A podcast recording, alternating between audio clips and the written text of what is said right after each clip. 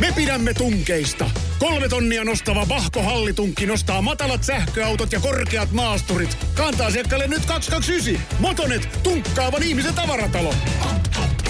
Motonet. semmoinen kiinnostava nepsypiirre, että mitä niin kuin täysin irrationaalisia asioita vihaat, niin lopputekstejä, jotka menevät väärin.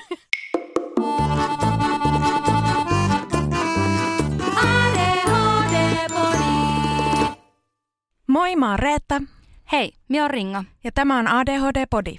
Meidät löydät Instagramista at ADHD-podi. Siellä voit laittaa meille viestiä, osallistua kyselyihin ja kalluppeihin ja muuten vaan antaa palautetta.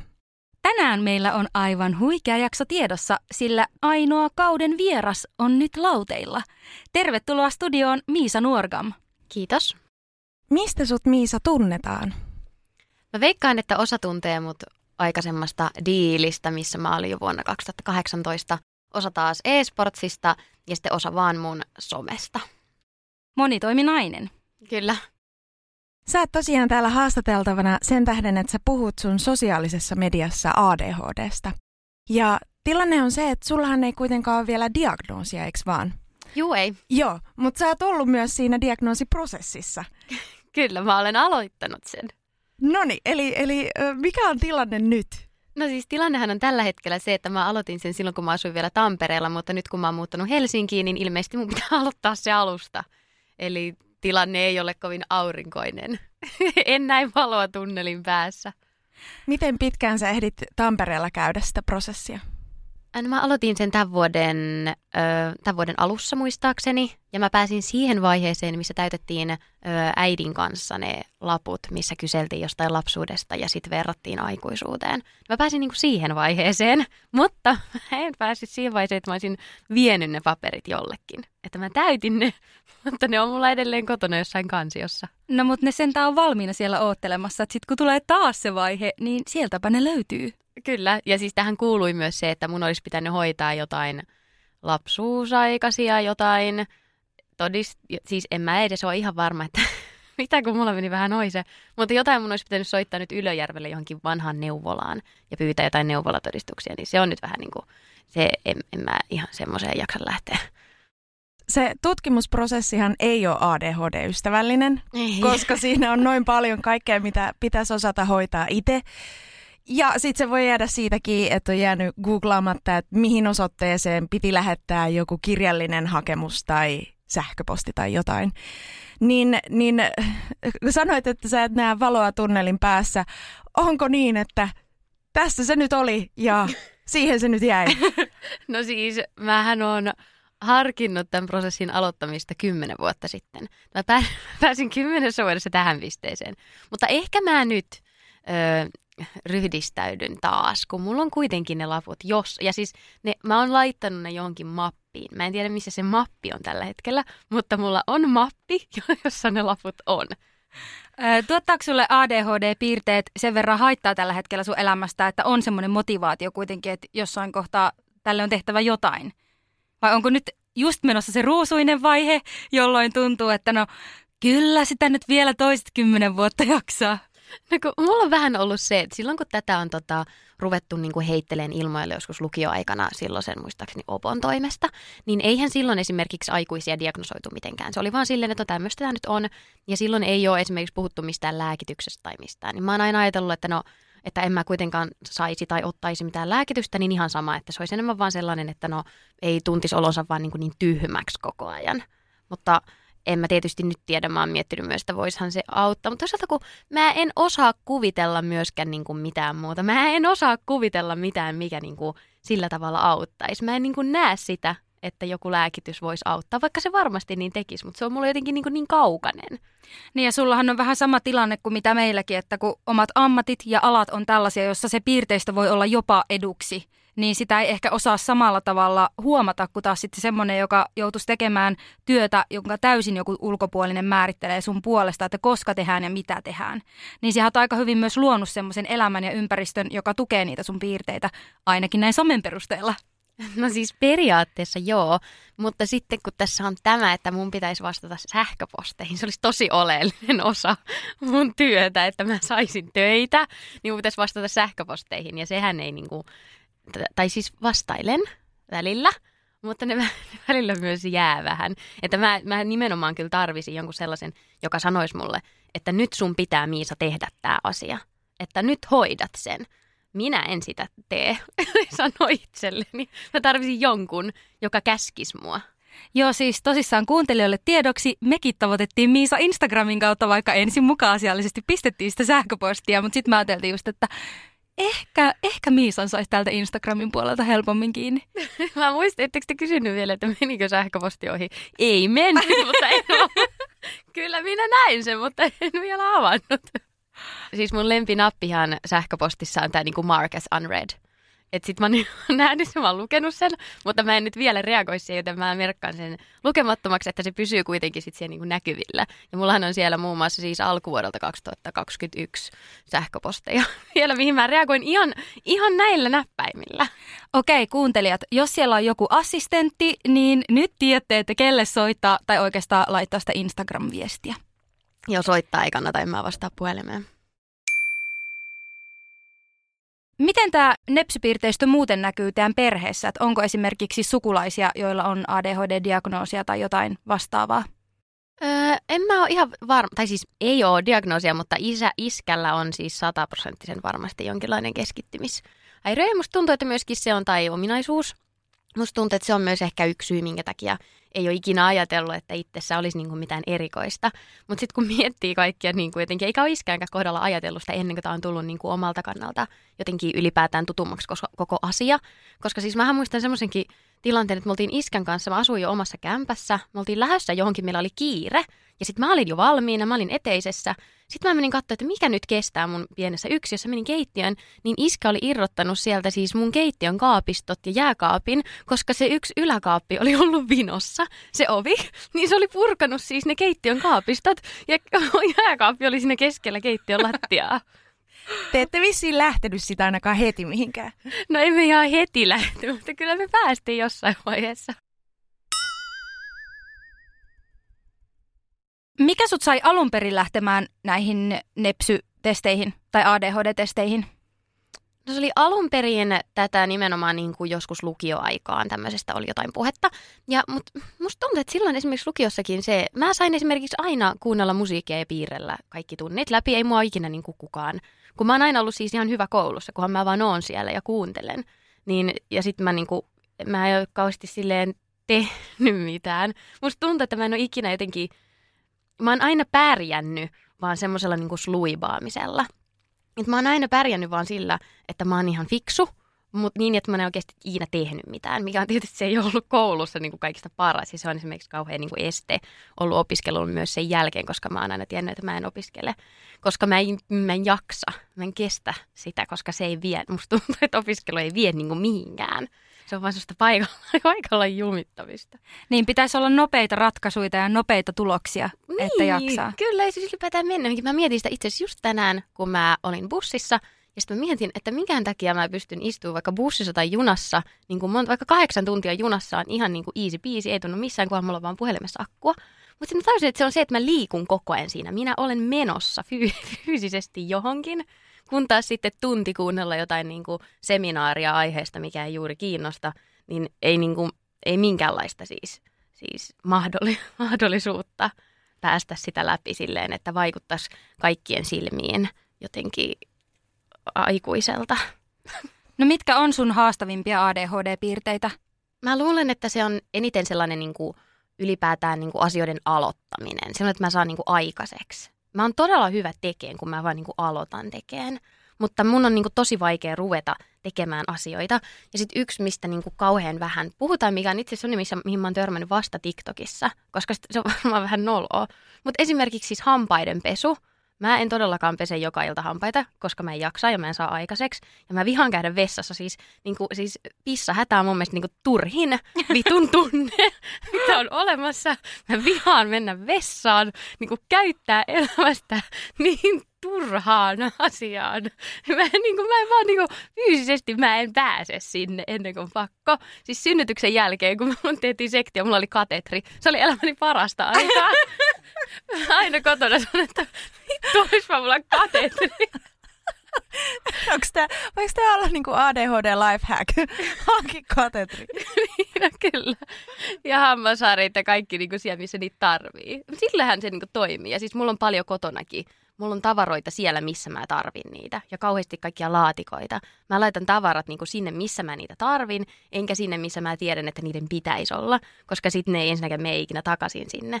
Että mulla on niinku kaikenlaisia erilaisia random piuhalaatikoita esimerkiksi ympäriinsä. Ja sellaisia kasoja, missä on kaikki tärkeitä, mitkä minä tiedän, että ne on tosi tärkeitä. Mulla on ehkä tolleen niinku, mulla ei ole välttämättä niin semmoinen niinku, semmoinen hyper ominais. Se ei ole niinku mulle välttämättä, mä en tiedä. Luulisin, että se ei ole niinku se mun sille vahvin. Että kyllä mä pystyn niinku olemaan paikallani. Joo. Mutta mulla on ehkä eniten sellainen, niinku, sellainen saamattomuus. Ja sitten se, että mä en tee mitään, mistä, mikä, mistä mä en tykkää. Tai missä mä oon huono. Mutta siis sehän on onni, että mä oon niinku lahjakas missä tahansa. Mä ryhdyn. Mutta toi on ihan oikeasti ehkä yksi suurimpia haasteita varsinkin naisille, jotka on myöhäisdiagnosoituja, koska jos he ovat olleet kiinnostuneita asioista, hyviä koulussa ja motivoituneita, niin sitten ne piirteistöt saattaa jäädä huomaamatta. Ja se on varmasti myös yksi syy, miksi sullakin on voinut jäädä tämä, ainakin näin pitkään tämä prosessi. Mutta miten sitten, ootko ajatellut sitä, että lähtisit vaikka yksityisen puolella ajamaan tätä diagnoosin hakemista? No, oon mä välillä miettinyt, mutta sitten mun kaveri kävi sen ja sanoi, että se maksoi joku 800 euroa, niin se on pikkuinen sitten niinku himmannut sitä. Se kuulostaa halvalta itse asiassa. Hinta-arvio on tonnista kahteen, riippuu vähän, niin kuin lähteekö vaikka lääkitystä kokeilee ja pitääkö vaihtaa kuinka usein ja näin. Niin, niin ainakin täällä PK-seudulla, mutta se, joo, se, se on kallista. Joo, ei, se ei ole missään nimessä vaihtoehto. Mutta mä luulen, että yksi syy, minkä takia tätä ei myöskään ole koskaan silleen selvitetty, tai niin kuin ei ole tullut välttämättä mieleenkään, on se, että mun äiti on erityisopettaja. Ja esimerkiksi lapsuudessa kaikki on mennyt todella hyvin, kun äi, meillä on aina ollut tarkat ajat, milloin mitäkin tehdään, milloin tehdään läksyt. Äiti on istunut siinä vieressä ja läksyt on tehty ja on niin kuin ollut tosi tolle niin kuin jämäkät tommoset ajat. Ja sitten niin kuin äitiltä mä oon oppinut myös listojen tekemisen. Mä teen listoja, että mä muistan asioita. Ja mä en ymmärrä, miten ihmiset pystyy tekemään asioita ilman listoja. Kun siis mä oon nyt vasta oppinut esimerkiksi sen, että jos ihmiset pakkaa johonkin reissuun, niin ne voi vaan niinku pakata, mennä vaatekaapille ja ottaa vaan vaatteita ja laittaa mukaan ilman, että ne kirjoittaa ylös, että mitä tarvii olla ja sitten tietää, että, niinku, että kaikki on oikeasti mukana. Se on Joo, mulle ei- täysin absurdia. Ei puhettakaan, mulla on kanssa listat tuohon. Ja miereissä on kuitenkin joka viikko. Mm. Pakko olla. Ymmärrän sua siis ihan täysin. Joo, en mä ymmärrä. Ja sitten mulla on ehkä nyt aikuisena noista, kun puhuttiin, mit, miten se näkyy, niin varmaan jonkinlainen hahmotushäiriö, koska esimerkiksi mä oon myöskin oppinut nyt vasta sen viime vuonna, että ihmiset, niin kuin, että siis kartat toimii joillain silleen, että kun ne katsoo karttaa, niin sitten ne näkee sen niin kuin, jotenkin päässään, siis sen alueen siitä kartasta. Että ne katsoo karttaa ja sitten ne näkee sen, niin kuin, että ne on yhtäkkiä niin kuin, joku niin kuin kolmiulotteinen, tiedättekö, vitun pelihahmo siellä Jep. maailmassa. Samaistuisitko Ringa? Siis samaistun tähän Miisaan. Siis mulla on universumin huonoin suuntavaisto. Jos sanot mulle kartan, minä mietin ensin, että miten päin tätä karttaa pidetään. Mm. Jos joku sanoo mulle, että sä oot tossa, ei auta. Niin, mitä, Ei mistä mä tiedän, mitään miten päin hajua. mä oon siinä? Ei Niin. sillä ole mitään hyötyä, että mä tiedän, missä mä oon. Siis ja mulla on niinku se, että esimerkiksi jos mä menen kerrostaloon, mä menen hissillä, tai mä menen ulkoovesta, mä menen hissiin, hissillä ylös mä menen asuntoon. Ei mulla enää sen jälkeen mitään hajua, että missä päin se vaikka oli se ovi, mistä mä, Ihan mi- mä en sama, ymmärrä, mä jep. en esimerkiksi tiennyt, että ihmiset myös niinku tolleen vaan tietää. Mä oon aina ajatellut, että, että kaikki vaan esimerkiksi karttaakin lukee silleen, että, opet, että ne vaan niinku muistaa ne viivat ulkoa paremmin. Kun mä luen siis karttaa, mä luen karttaa siis silleen, että niinku mä muistan niitä, että niinku risteys, risteys, risteys tonne, sit kuinka monta mennään, Mo- Joo, just kuinka näin. monta, monta korttelia tai mitä tahansa. Ja mä oon luullut, että ne, jotka lukee karttaa hyvin, niin että ne vaan niinku muistaa noin paremmin. Joo, GPS on kyllä meidän lahja, niin kuin, tai meidän onni, että joku keksi sen. Mm. Siis kerran, kun mä olin työreissulla Helsingissä ja mä asuin vielä Tampereella, niin tota, me piti ajaa Tampereelle Helsingistä, mutta kun silloin oli Google Maps oli jotenkin alhaalla, siis niitä, niillä oli joku niinku tekki, pause tai joku, että ne ei toiminut, niin mä yritin vaan katsoa koko ajan, että mä menen niinku poispäin merestä. Että mä johonkin, kunhan se vitun meri ei näy, niin mä tiedän, että mä menen oikeaan suuntaan. Sitten mä päädyin öö, Itäkeskukseen. Tää, se oli jossain täällä päin Helsinki. Mä päädyin Itäkeskukseen. Ja mä oon kerran myös Helsingistä, kun mä oon lähtenyt kampista. Mä yritin mennä Lauttasaareen, mutta mä päädyin West Endiin. No mutta hei, kuitenkin pääkaupunkiseudun sisäpuolella on pysytty, että et ole lähtenyt Utsjoelle asti siinä kohtaa, niin siinä on jo ihan sille pisteet kotiin. Kyllä.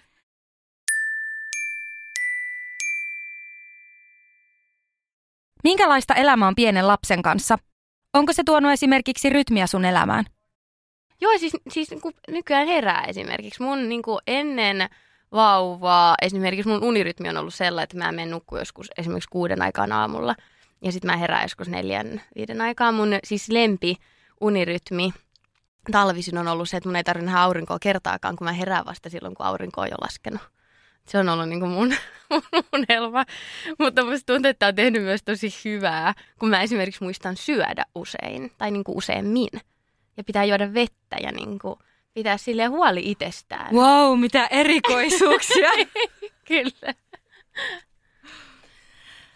Um, miten pitkään sä oot puhunut sosiaalisessa mediassa ADHD-oireista? Varmaan ö, enemmän ehkä just jonkun pari vuotta. Sen aikaa, että on niinku itsekin somessa törmännyt enemmän aiheeseen, niin että se on tullut niinku jotenkin sille selkeämmäksi. Mutta mä muistan, että mulla on tosi paljon sitä niinku puhuttu. Että aina kun mä kerron mun elämästä, niin mä saan viestiä, että niin, oliko sä käynyt jossain? oliko sulla joku nepsy-homma? Että sitten mä sitten, minä tiedän, mistä mä tiedän. No onko siitä tullut minkäännäköistä palautetta sitten taas semmoisilta ihmisiltä, joilla on ADHD, että et sä voi puhua näistä asioista, kun sulla ei ole diagnoosia? Onko sellaista tullut ollenkaan?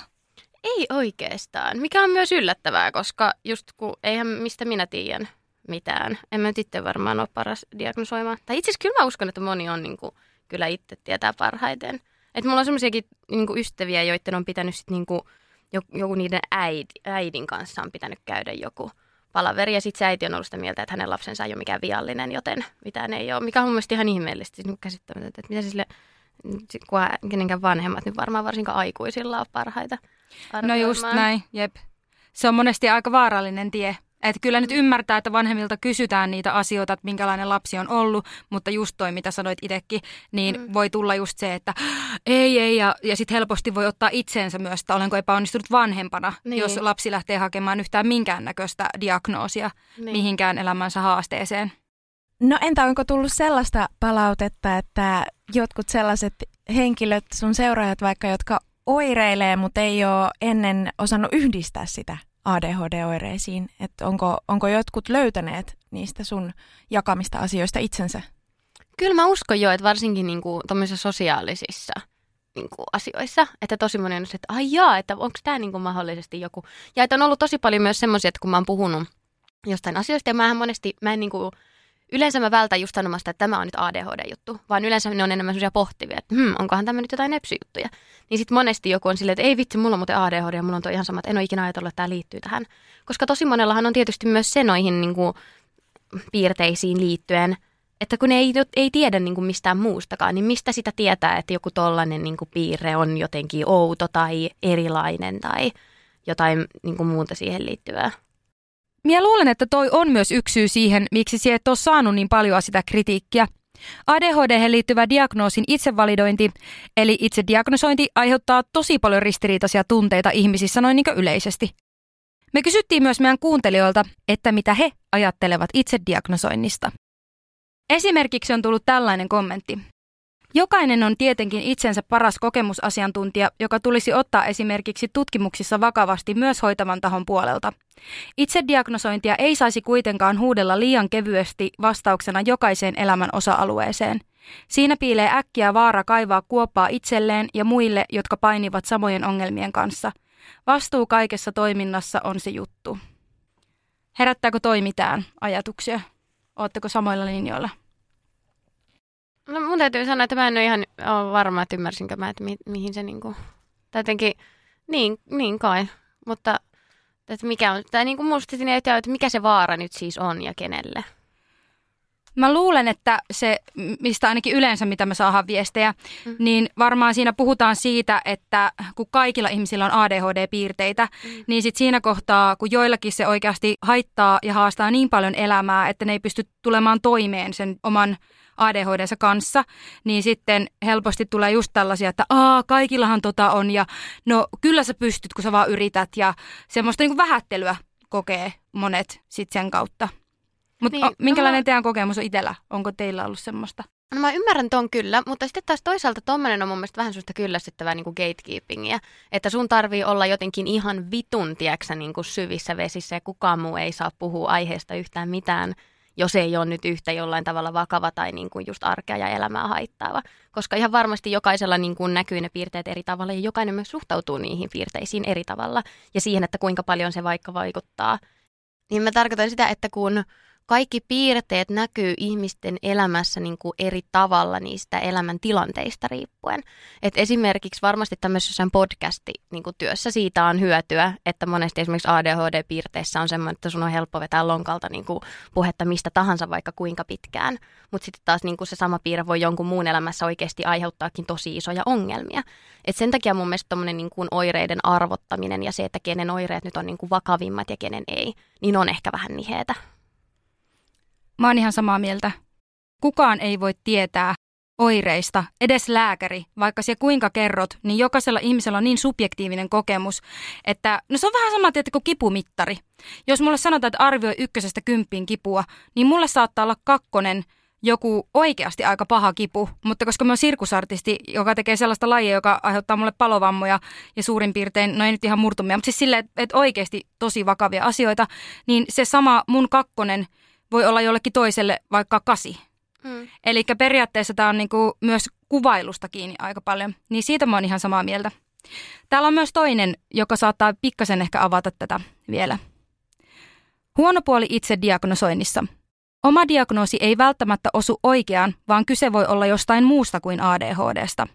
Omalla diagnoosilla ei myöskään pääse mahdollisesti tarvittavan avun piiriin, suluissa, lääkitys, Kelan tukema kuntoutus. Toinen huono puoli.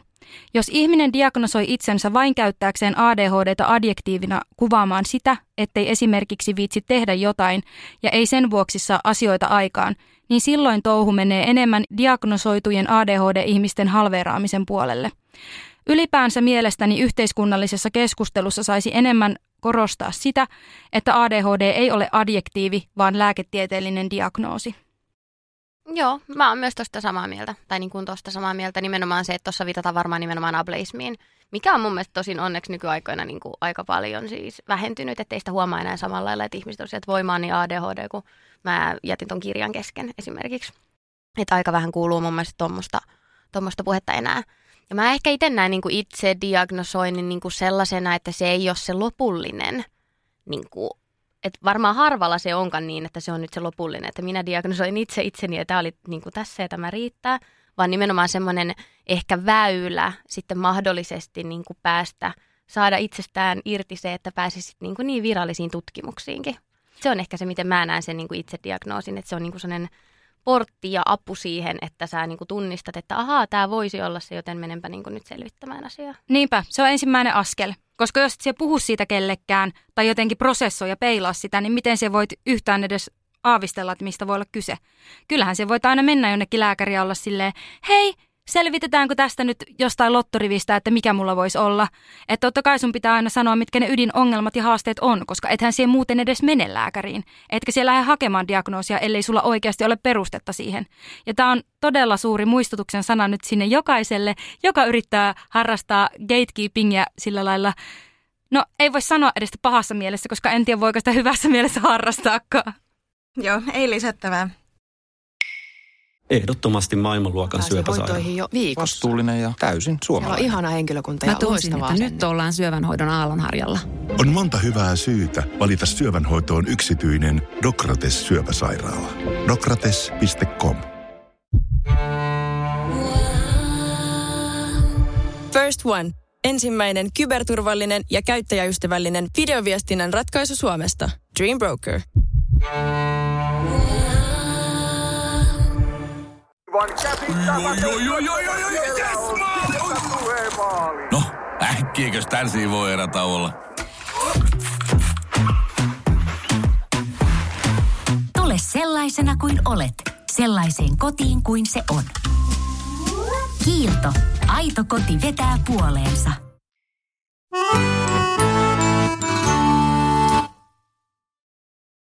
Mitä sä tahot sanoa niille ihmisille, jotka miettii, että pitäisikö lähteä tutkimuksiin? Ei sitä ikinä mitään haittaa ole. Se on tosi pitkä ja niin kuin pitkäveteinen ja vaikea prosessi, mutta ei sitä ikinä mitään haittaa ole. Että parhaimmassa tapauksessa pääsee esimerkiksi johonkin kuntoutukseen ja saa lääkityksen, mikä auttaa sitten varmasti niin kuin tosi paljon omassa elämässä. Ja pahimmassa tapauksessa lääkäri sanoo, että no sulla on nyt vaan näitä piirteitä, että pitäisikö koittaa jotain muuta. En mä tiedä, mitä lääkärit edes voisi sanoa siihen. Niinpä. Ja jos sulla Ei on niitä piirteitä, niin, niin. Ja sitten tavallaan, että jos tulee puolikaskin bingo, niin eihän se tarkoita, etteikö sulla silti toimista samat apukeinot. Mm. Että jos sieltä niinku yhtään mitään saa, niin sekin on jo hyvä. Niin. Se on muuten oikeasti ehkä kaikista ihaninta. Nyt mä vasta, niin kuin, tai nyt tuli mieleen tässä se, että mitenkä toi on niin kuin vaikuttanut. Öö, somessa siis puhuminen nimenomaan se, että vaikka mä en ole puhunut niin kuin suoraan varsinaisesti ADHDsta, vaan niin kuin noista nepsyytuista yle, yleisemminkin, niin kun mä oon jakanut jotain semmoisia niin kuin mun ajatuksia aiheeseen liittyen ja mun keinoja esimerkiksi tähän niin kodin siisteyteen, että miten saa ylläpidettyä sitä siisteyttä. Ja sitten on puhunut paljon noista, noista sosiaalisen puolen jutuista, mitkä ilmeisesti on enemmän sitten niin autismikirjoon, mutta nehän myös ymmärtääkseni naisilla varsinkin menee aika ristiin ja sekaisin Joo. ja voi olla niin kuin miten sattuu. Niin se, että mä oon saanut tosi paljon vanhemmilta viestiä, joilla on nepsylapsia, että ai jaa, että hei mun lapsi on muuten tämmöinen ihan samanlainen. En ole tiennyt, että toi on se kela, mitä siellä päässä käy läpi. Että kiitos, että jaoit tänne, että niin kuin nyt osaan suhtautua vähän paremmin tohon. Ja se on musta niin ihanaa, koska myös ei tohon tarvitse mitään niin kuin, diagnoosia, että voi mahdollisesti niin kuin, helpottaa perheitä ymmärtämään myös niin kuin, omia perheenjäseniä. Ja musta se on niin kuin, oikeasti yksi niin kuin, parhaimmista palautteista, mitä aiheeseen liittyen on saanut. Mitä julkisuus on sulle tuonut tullessaan noin muuten? No varmaan, tämä on hankala, kun en mä oikein ajattele, että mä olisin sillä tavalla julkisuudessa. Vaikka onhan mä, mutta se on jotenkin niin hankala hahmottaa, kun en mä niinku... Niin, en mä oikein tiedä, kun se on jotenkin tapahtunut vaan silleen niinku hiljalleen ja vähän niinku huomaamatta. Niin se on jotenkin hankala silleen hahmottaa. Mä just vähän aikaisesti puhuin siitä, että, että mun on jotenkin tosi vaikea sitäkin, että, että jos mun storyja katsoo vaikka 20 000 ihmistä, niin mun on tosi vaikea niinku hahmottaa sitä. Niin, että se on, se on aika, aika suuri määrä. Niin, että se on paljon ihmisiä ja niinku, niin, mutta silti mä oon vaan että niinku, No en mä tiedä, en mä tiedä mutta siis se mihin se totta kai vaikuttaa on se, että esimerkiksi pitää miettiä tosi niin kuin, tarkkaan, että miten, mitä jakaa itsestään ja menemisestään. Ja yleensä kaikki tällaiset, niin kuin, no sekin, että nyt mä oon tullut tänne, että missä mä niin kuin, tarkalleen oon, niin voin kertoa vasta jälkikäteen. Että mä en voi ikinä kertoa reaaliajassa, että missä mä menen. Koska siihen liittyy myös erinäisiä semmoisia oikeusprosesseja ja muita tällaisia, mitkä niin kuin, on tällainen tällaisen aktivisti-ihmisen elämän haittapuoli, että ihmiset haluaa tappaa.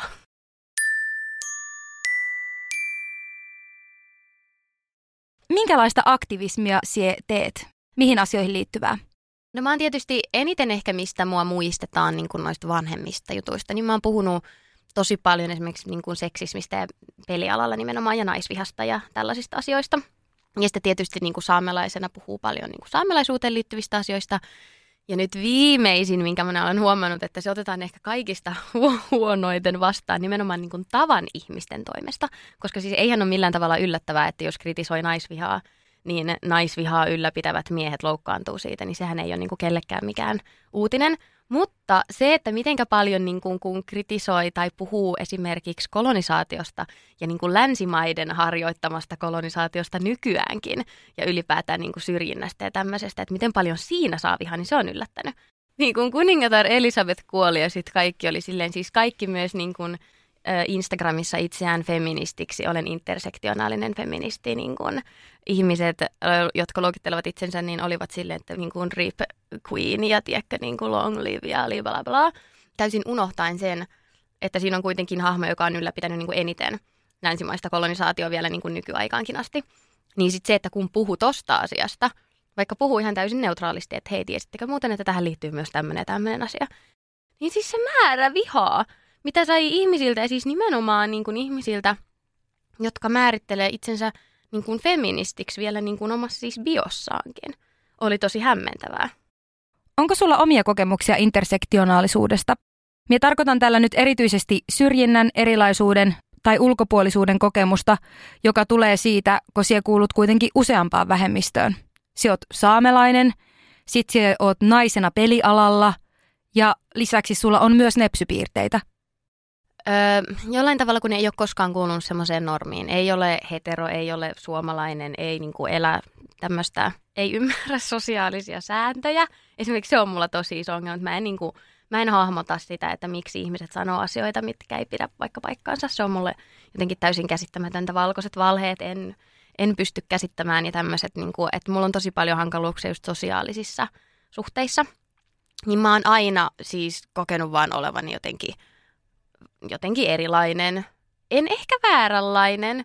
Musta tuntuu, että mä oon aina ollut itselleni niin kuin jotenkin tosi sille armollinen myös. Mä oon vaan aina tiennyt, että mä oon jotenkin, ajattelen vähän eri tavalla kuin muut. Et se näkyy varmaan eniten sit siinä, että mitenkä paljon niin kuin, turvaa saa esimerkiksi silloin, kun on omien niin kuin, viiteryhmiensä parissa, että on niin kuin, jossain queer-piireissä tai saamelaispiireissä, niin se, että miten ihanaa on se, kun kellekään ei tarvi selittää mitään kun on tottunut niin kuin selittämään itseensä koko elämänsä läpi siitä, että minkälainen on ja mitä ymmärtää, mitä ei ymmärrä ja niin kuin, että mikä liittyy mihinkäkin. Niin on jotenkin niin, kuin niin ihanaa se, että yhtäkkiä onkin ihmisiä, jotka niin kuin tietää, että ne tietää, ei tarvitse selittää erikseen mitään. Niin se on niin kuin varmaan sellainen, missä se näkyy eniten, just se semmoinen jatkuva ulkopuolisuuden tunne. Tämä on kieltämättä meillekin ollut tosi voimauttavaa, kun me ollaan saatu haastatella just kaikkia erilaisia ihmisiä, niin se kääntyy itse asiassa juuri noin päin itselläkin. Että on tullut kerrankin semmoinen olo, että on löytynyt sellaisen yhteisön ja niitä ihmisiä, jotka saa itsensä tuntemaan, en tiedä onko normaali oikea sana, mutta niin kuin hyväksytyksi. Ja koska kaikki mehän ollaan eletty aina sitä elämää, mikä meille on annettu, niin eihän me edes tiedetä, minkälaista on olla viiteryhmään kuuluva. Tai siis sellaisen, niin kuin tarkoitan NS-normaaliin kuuluva – niin, että, että miltä se tuntuu kuulla johonkin vähemmistöön, kun ei tiedä mistään muustakaan. Että en, niin kuin, en minä tiedä, kun niin, ei mulla mitään niin kuin vertauskohtaa. Mutta että niin kuin esimerkiksi niin kuin sosiaaliset siis aikuisiellä ystävyyssuhteiden muodostaminen on niin kuin ihan mahdotonta. Mä just vähän aika sitten yhden mun kaverin kanssa, kun nähtiin, niin minä oikein mietin, että mitä ihmiset kysyy, koska mulla on sanottu, että mä oon tosi jotenkin, vaikutan ylimieliseltä, että mä en tarpeeksi kysele ihmisiltä niiden asioista. Sitten mä olisin, että okei, no nyt mä mietin, että mitä, että mitä pitää kysyä, kun mä oon vähän huono kyseleen, kun mä ajattelin, että ihmiset kertoo sen, mitä ne haluaa. Niin mun mä oon niin huono kyselee. Mutta sitten mä kysyin siltä jotenkin, että kun se oli tapailusuhde, että no miltä susta tuntuisi, jos se tapailusuhde päättyisi. Että niin kuin, onko se niin kuin vakavaa ja minkälaiset tunteet siinä on. Niin sitten seuraavana päivänä mä kuulin, että siis häneltä itseltään, että niin kuin jotenkin tälleen syyttävästi, että miksi mä toivon, että hänen niin kuin, poikaystävä jättää hänet. Että hän oli mennyt kotiin ja sanonut poikaystävälle, että se ei saa ikinä jättää sitä, koska sitten Miisa saa jotenkin niin kuin, tahtonsa läpi tai jotain. Muistat, mä luin vasta viestiä että niinku... Muista tuntuu Miisa nyt siltä, että me voidaan alkaa sun tällaiseksi kaverideittipalveluksi ja etsiä sulla ihan sellaisia ää, oikeita ja ystävämielisiä ystäviä. niin, siis kun mulla on tosi sille, että siis mä tarkoitan tasan niitä asioita, mitä mä sanon. Että mulla ei ole niinku mitään rivien välistä. Mä en vihjaa asioita. Mulla ei ole niinku mikään ongelma sanoa, jos mä oon vaikka vihanen. Ja mä esimerkiksi on tottunut niinku kysyyn, että jos musta tuntuu, että joku vittuilee mulle, niin mä kysyn, että oliko toi niinku nyt vittuilua. Koska voi olla myös, että mulla menee ohi. Niin siksi mä monesti niinku kysyn. Ja sen takia se onkin tosi turhauttavaa jatkuvasti niin kun tulla jotenkin luetuksi jostain rivien väleistä. Että nyt niin kuin taas Miisa tarkoitti tota, vaikka se sanoi tota. Ja sä oot silleen, en tarkoittanut, kun mä sanoin just sen, mitä mä ajattelin. Niin sille, että no sanoinko mä noin? No et. No niin. no niin. No miksi mä sitten niinku, miksi, miksi oletus on se, että mä tarkoitan jotain täysin muuta kuin mä sanon, eikä oletus ole se, että mä tarkoitan si- sitä, mitä mä sanon. No mitä sitten, kun sä oot tosissaan ollut aina avoin sun omasta elämästä, muun muassa seksuaalisuudesta ja ihmissuhteista, niin koetko, että ADHD vaikuttaa niihin? Niin kuin ihmissuhteisiin vai sieltä mä oon avoin siitä? Aika hyvä kysymys. Voit vaikka vastata molempiin. Kuka tämän käsikirjoituksen on tehnyt? no mä veikkaan, että ehkä se vaikuttaa siihen, että mulla on tosi helppo puhua kaikista asioista. Mulla ei ole mitään asioita, mistä mä en voisi puhua, koska mulle yksityiset asiat on varmaan tosi erilaisia, mitä yleisesti ajatellaan. Että ei mulla esimerkiksi mikään niinku seksuaalisuus tai seksi tai seksittömyys tai mikään tämmöinen asia, mitä monesti pidetään jotenkin vähän tabuna ja semmoisena niinku yksityisenä asiana, niin ei ne ole mulle niitä, eikä mulla niinku, jotenkin, mulla on tosi luontevaa puhua ihan kaikista asioista. Ja en mä tiedä, voihan se olla joku nepsy-asia, mä koskaan ajatellut, että liittyykö se siihen jotenkin. No se itse asiassa liittyy siihen. Ainakin tosi paljon itse on lukenut ja kuunnellut muun muassa podcasteja, niin avoimia suhteita polyamoria on paljon enemmän ADHD-ihmisten keskuudessa esimerkiksi. Ja filterittömyyttä sitä, että, että kertoo kaiken. tai et, et se, se voi myös olla toisilla ihmisillä hyvinkin korostunut niin. piirre, joka liittyy Joo, tähän. voi olla. Ja sitten ylipäätään se, että kun mä en ymmärrä niitä sosiaalisia sääntöjä, mun mielestä ei ole mitään sääntöjä. Ja mua ärsyttää, ärsyttää sellaiset säännöt, mitä kukaan ei kerro että nyt on tällainen sääntö, että pitää tehdä näin ja pitää sanoa näin, kun joku sanoo näin, ihan sama mitä oot mieltä, mutta näin kun niin kuin toimitaan. Ja sitten mä oon vaan siltä, mistä mä voin tietää, jos kukaan ei kerro mulle. Niin, yhteiskunta ei antanut sellaista käsikirjaa, niin rulebookia. Niin, sitten, että kun... miten tehdään.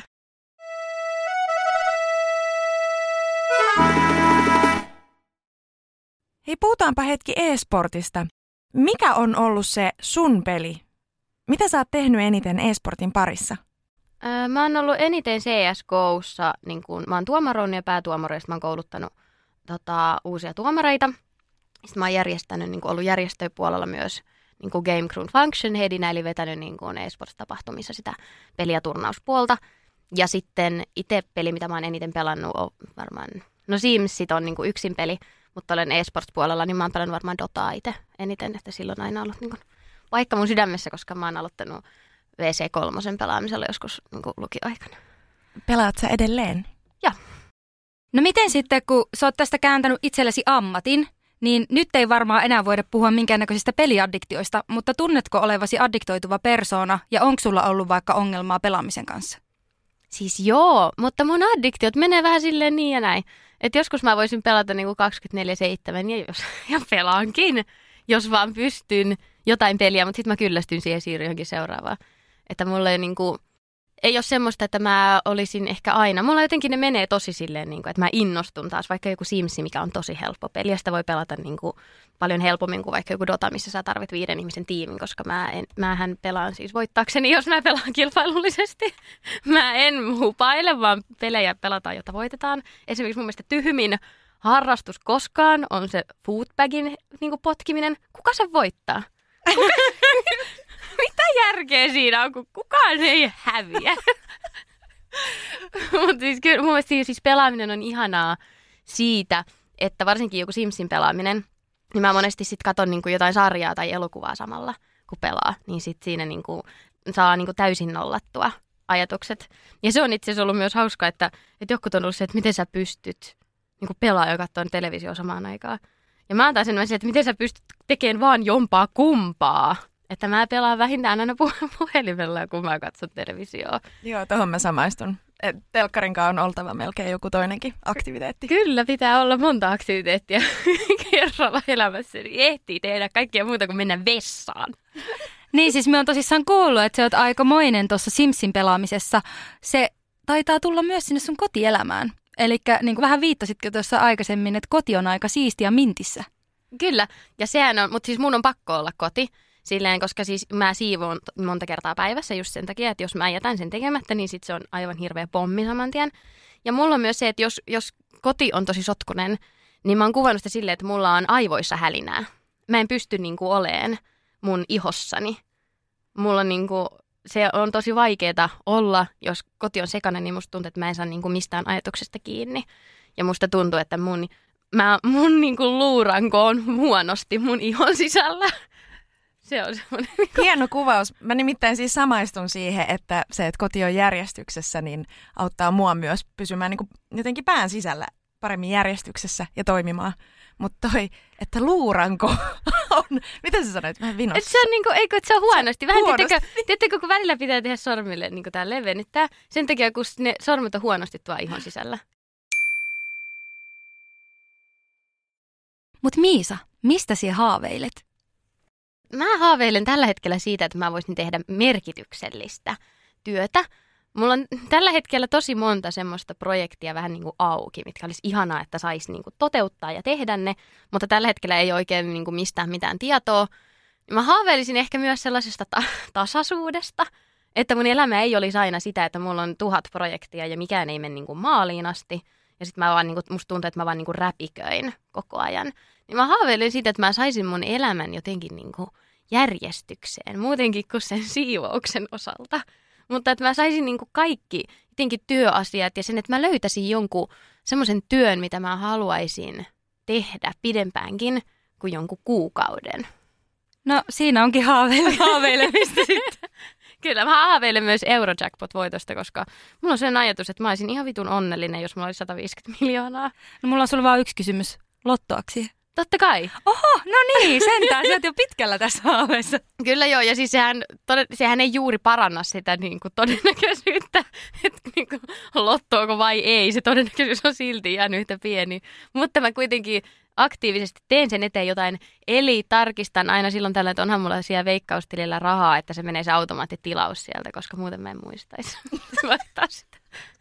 Mutta mä en, jos se joskus unohtuu, niin mä en voi katsoa niitä numeroita, koska sit mä oon ihan varma, että mä olisin voittanut ton. Niin, siis sehän olisit varmaan jo voittanut monta kertaa. Niin, jos mä en olisi tehnyt sitä. Sitten ne olisi niin. ollut ne mun numerot siellä ihan varmasti. Meillä on yksi kuuntelija pistänyt sulle kysymyksen.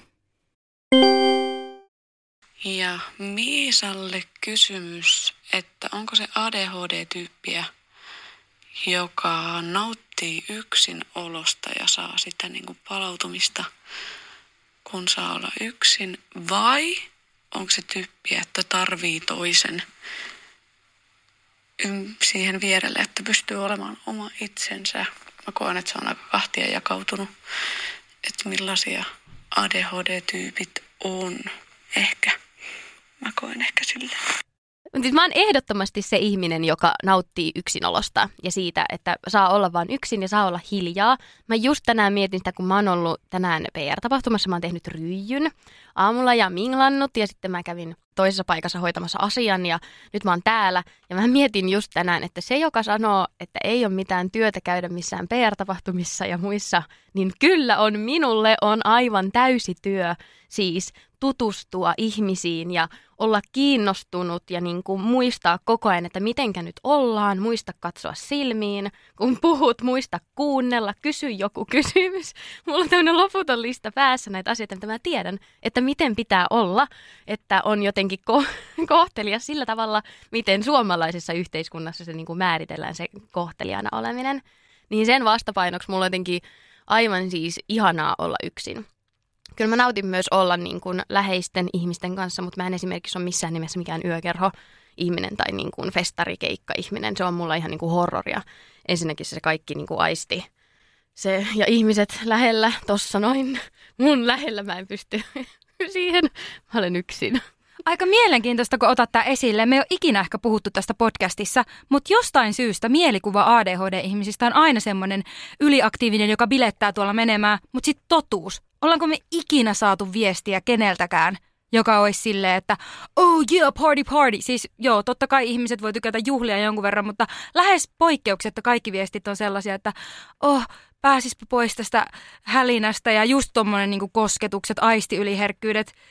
Onko oikeasti loppupeleissä olemassa ADHD-ihmistä, joka ei jollain tavalla kuormittuisi siitä, vaikka myös nauttisi siitä? Koska me on varmaan niin kuin ehkä sieltä ekstroverteimmasta päästä ja me on kyllä silti kanssa tommonen, että ah, päästäkää minut yksin minun asuntoautoon, me lähden sillä korpea ja on siellä nuorkamissa oikeasti kolme viikkoa putkeen vähintään. Ja sen jälkeen voi ehkä katsoa, jos jaksaa puhua jollekin.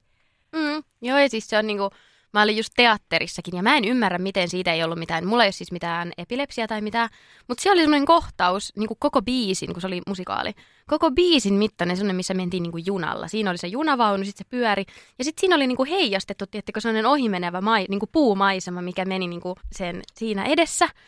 Ja sen lavan edessä siis. Ja siis mä niin kuin pystyin hetken aikaa katsoa, sitten mä olin silleen, että ei nyt, nyt niin kuin en pysty. Tätä on liikaa, että mulla menee niin kuin, mun tekee mieli kiljua. Että mun, mun tuli oikeasti sellainen olo, että mä haluan niin kuin, alkaa huutaa, koska tää on niin kamalaa. Sitten mä olin vaan niin kuin, silmät kiinni siellä, kuuntelin sitä, odotin, lueskelin vielä sitä käsiohjelmaa. Ja sitten mä mietin, että miten että kaikki mut vaan niin kuin, kattelee tätä tässä, vaikka se oli oikeasti ihan hirveä. Se, niin kuin se, kun se menee ihan, ja varsinkin mä olin tosi edessä istumassa, niin kuin se koko ruudun, semmoinen, mikä kesti varmaan kymmenen minuuttia. Ja mun Aivan hirveetä. huutoa! Sellainen kuulijakysymys, että olisitko halunnut saada diagnoosin jo aiemmin? No musta tuntuu, että jos mä olisin saanut sen diagnoosin niin kuin jo nuoruudessa, niin se olisi vähentänyt niin kuin sitä määrää, mitä on tuntenut olevansa vaan ihan helvetin tyhmä ja saamaton ja niin kuin tuntenut semmoista huonoa oloa ja fiilistä itsestään ja siitä, että miten ei muka pysty hoitamaan tätä asiaa ja miksi kaikki muut hoitaa nämä tällaiset asiat niin, kuin niin jotenkin helposti. Niin se, että olisi ehkä jotenkin jotenkin ehkä ymmärtänyt jo aikaisemmin, että tämmöiseen voi olla myös niin kuin joku syy. Että kyse ei ole siitä, että on vain niin kuin vitun tyhmä, että kyse on, voi olla niin kuin jostain muusta.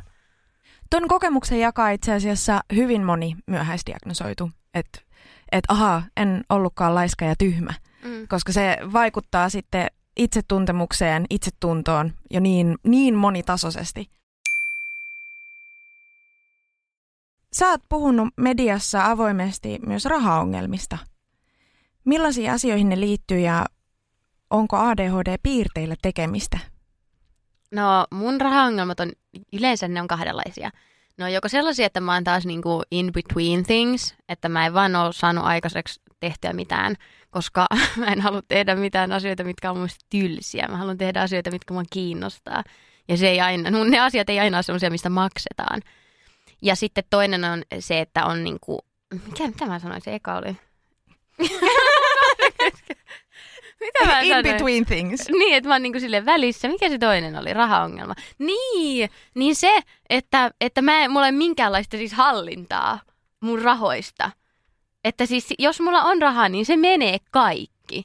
Siis mulla on ollut kaksi vuotta käyttämättömänä vittu tonni 200 euron sähköpotkulauta, jonka mä vaan ostin, kun silloin alkoi korona. Ja sitten mä olin silleen, että vittu, en mä mene ikinä mihinkään bussiin enää, eikä mulla ollut autoa.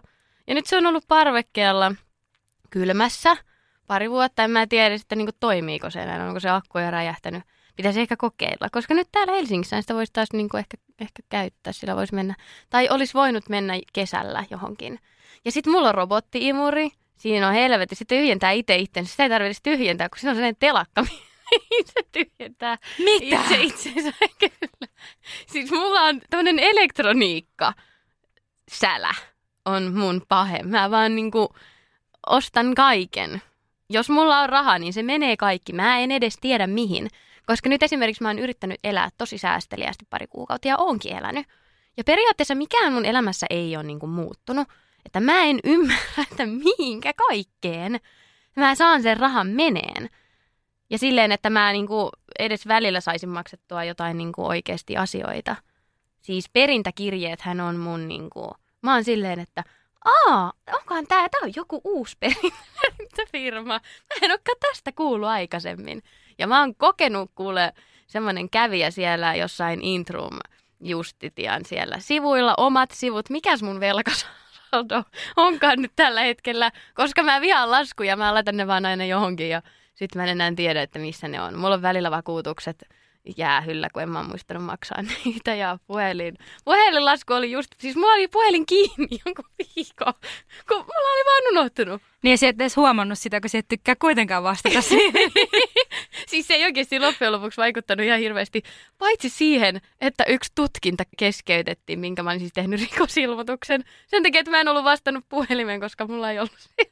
Tai siellä oli vaan tullut ilmoitus, että Apua. numero ei ole käytössä, joten tutkinta keskeytetään. Oho. Hups.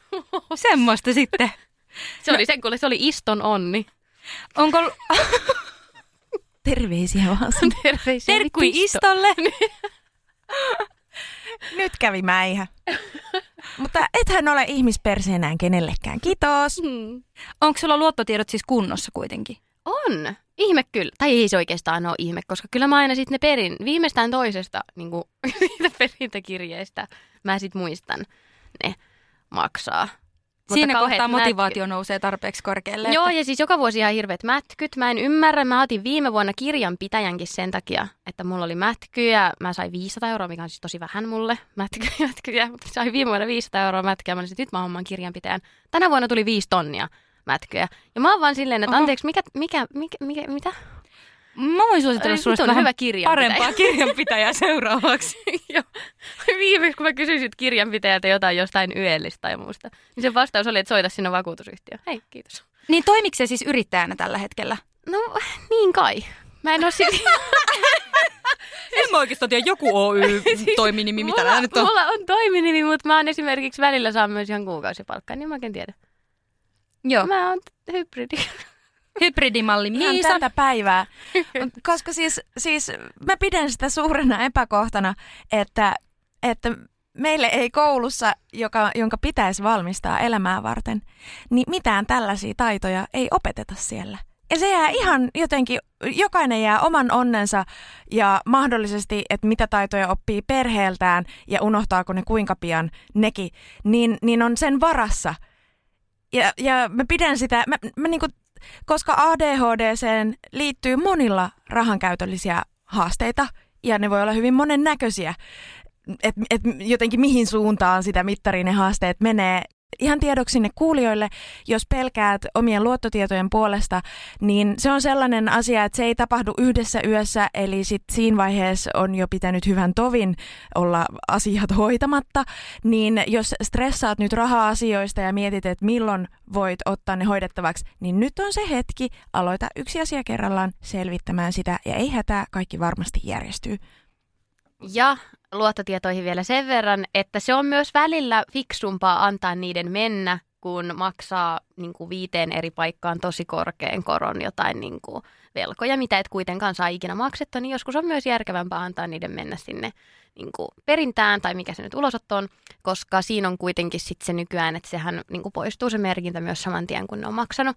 Ja korko on loppujen lopuksi paljon pienempi siellä, kun sitten ei maksa niin kuin viittä eri luotto, jotain, tiettekö, Bank Norwegian ja näitä niin kuin perintä, ei kun mitä näin on, jotain pikavippejä tai niin kuin lähes, lähes pikavippejä. Niissä on kaikissa oma korkonsa, eli jos on pulassa, niin oikeasti välillä on niin kuin kaikista fiksuinta vaan antaa niiden mennä sinne ulosottoon. Ilmaista konsultaatiota raha-asioissa tarjoilee Miisa Nuorkam. Miksi meidän yhteiskunnassa ei puhuta rahasta avoimemmin? Mm, musta tuntuu, että se on osa tämmöistä niin kuin länsimaista pärjäämiskulttuuria, että sun on pakko niin kuin pärjätä ja olla menestynyt. Ja siihen liittyy nimenomaan se, että raha-asiat on kunnossa. Eli se on tosi myös tämmöinen niin kuin, siis yhteiskunnallinen asia siinä mielessä, että se on tosi tämmöinen niin luokkayhteiskunta-asia, että yhteiskunnassa menestyy parhaiten keskiluokkaiset ihmiset ja siitä ylöspäin, joilla on perheasiat kunnossa, jota kautta sitten myös on niin kuin raha-asiat kunnossa, koska sitten sieltä voi sieltä perheeltä saada apua, jos raha-asioissa on jotain, joten näistä asioista ei puhuta jo kellekään muulle kuin jollekin omille vanhemmille. Ja menestystä mitataan raha-asioissa. Mikä sekin oikeasti on? Mm.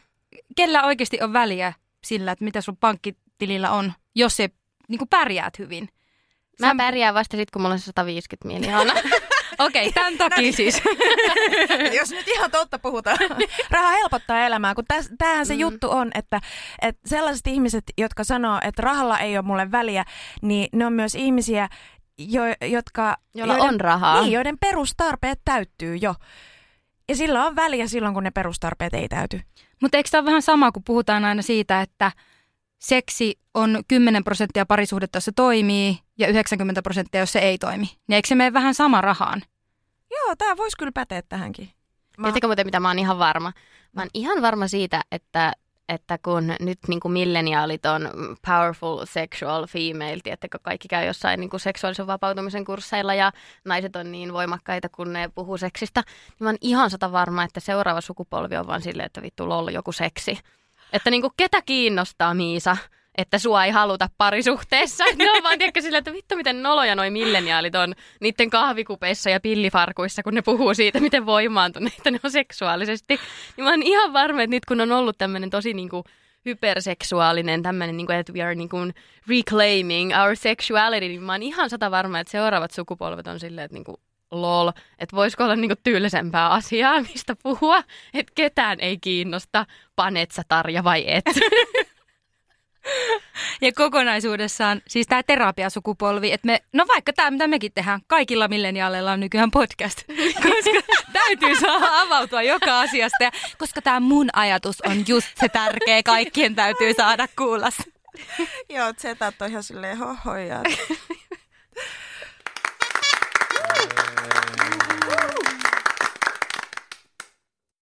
Mitä seuraavaksi, Miisa Nuorgam? Seuraavaksi mä ajattelin mennä vessaan. Ai niin se turhin asia ikinä. Sen jälkeen mä ajattelin avata HSL-sovelluksen ja katsoa, että milloin pääsen kotiin. Voitko tarkentaa Riku? Ei, kun, siis mun mielestä vastaus oli niin hyvä, että ei, tää ei tarvitse kyllä nyt yhtään enempää selittelyitä. Mistä sut, ne jotka haluaa löytää sut, mistä sut löytää, jos haluaa tietää enemmän, mitä sä teet ja missä sä vaikutat? Silloin kannattaa etsiä mut Instagramista. Siellä pääsee tutustumaan näihin mun verbaalisiin kainalopieruihin joka päivä storyjen muodossa. Ja saamaan siivousvinkkejä. Elämän järjestelyvinkkejä. Nice. Kiitos Miisa. Tää Kiitos. oli ilo. Kiitos, onneksi en ehtinyt vielä lähteä. Niin. Sen sijaan, että olisin soittanut. Mä oon siis vieläkin pahoillani. Ai kamala, onneksi Ringo sanoit, että... Mikä se on? Mitä sä sanoit? Sanoin, että kysy Miisalta Instagramissa, että missä se on. Eli siis tiedoksi myös kuuntelijoille meinas käydä sellainen pieni hulabalo tuossa alussa, että onneksi saatiin Miisa tänne asti. Nähtiin hirveä vaiva, kunnes lopulta me ei meinattu löytää sitä tuolta alhaalta, koska me oltiin itse... Me oltiin eri puolilla rakennusta. Joo, just Meidän näin. käsitys jonkin ravintolan etuosasta oli, sulla oli kepsi eri mieltä kuin mitä mä olin. Kyllä, kyllä, ja sen sijaan, että olisin soittanut, niin ajattelin, että minä lähden. Minä en odottele täällä enää. Kiitos Miisa tosi paljon. Eiköhän susta kuulla vielä lisää. Moikka! Moi moi! Moikka!